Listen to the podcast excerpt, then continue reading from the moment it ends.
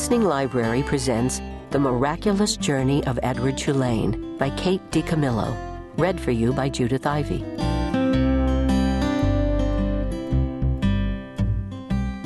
Chapter 1 Once, in a house on Egypt Street, there lived a rabbit who was made almost entirely of china. He had china arms and china legs, china paws and a china head, a china torso, and a china nose. His arms and legs were jointed and joined by wire so that his china elbows and china knees could be bent, giving him much freedom of movement. His ears were made of real rabbit fur, and beneath the fur there were strong bendable wires, which allowed the ears to be arranged into poses that reflected the rabbit's mood jaunty, tired, full of ennui. His tail, too, was made of real rabbit fur and was fluffy and soft and well shaped. The rabbit's name was Edward Tulane, and he was tall. He measured almost three feet from the tip of his ears to the tip of his feet. His eyes were painted a penetrating and intelligent blue. In all, Edward Tulane felt himself to be an exceptional specimen. Only his whiskers gave him pause. They were long and elegant, as they should be, but they were of uncertain origin. Edward felt quite strongly that they were not the whiskers of a rabbit. Whom the whiskers had belonged to initially, what unsavory animal, was a question that Edward could not bear to consider for too long, and so he did not. He preferred, as a rule, not to think unpleasant thoughts. Edward's mistress was a ten year old dark haired girl named Abilene Tulane, who thought almost as highly of Edward as Edward thought of himself. Each morning, after she dressed herself for school, Abilene dressed Edward. The China Rabbit was in possession of an extraordinary wardrobe, composed of handmade silk suits, custom shoes fashioned from the finest leather and designed specifically for his rabbit feet, and a wide array of hats, equipped with holes so that they could easily fit over Edward's large and expressive ears. Each pair of well cut pants had a small pocket for Edward's gold pocket watch. Abilene wound this watch for him each morning. Now, Edward, she said to him after she was done winding the watch, when the big hand is on the twelve and the little hand is on the three, I will come home to you. She placed Edward on a chair in the dining room and positioned the chair so that Edward was looking out the window and could see the path that led up to the Tulane front door. Abilene balanced the watch on his left leg. She kissed the tips of his ears, and then she left, and Edward spent the day staring out at Egypt Street, listening to the tick of his watch, and waiting. Of all the seasons of the year, the rabbit most preferred winter, for the sun set early then, and the dining room windows became dark, and Edward could see his own reflection in the glass. And what a reflection it was! What an elegant figure he cut!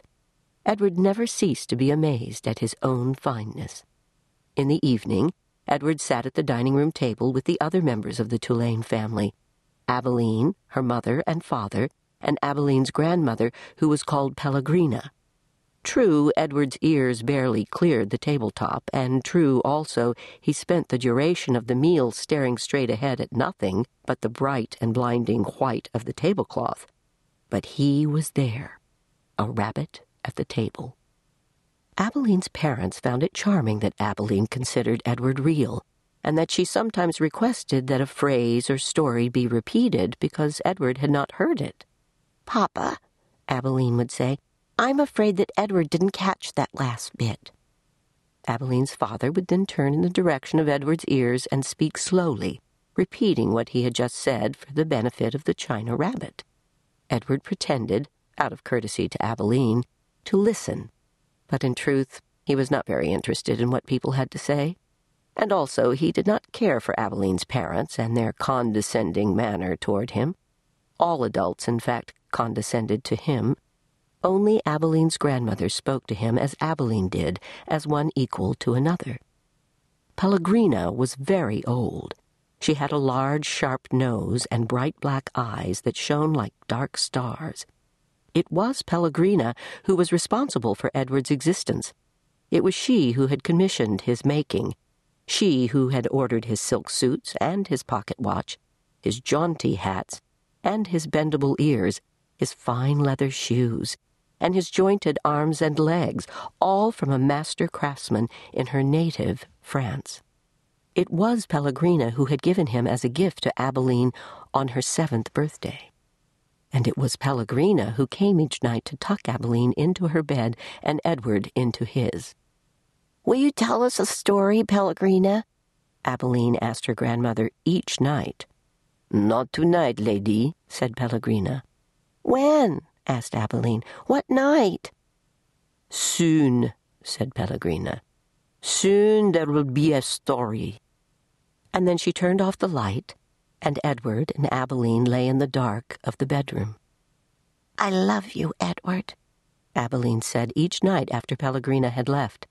She said those words, and then she waited, almost as if she expected Edward to say something in return. Edward said nothing. He said nothing because, of course, he could not speak. He lay in his small bed next to Abilene's large one. He stared up at the ceiling and listened to the sound of her breath entering and leaving her body, knowing that soon she would be asleep. Because Edward's eyes were painted on and he could not close them, he was always awake. Sometimes, if Abilene put him into his bed on his side instead of on his back, he could see through the cracks in the curtains and out into the dark night. On clear nights, the stars shone, and their pinprick light comforted Edward in a way that he could not quite understand. Often he stared at the stars all night until the dark finally gave way to dawn.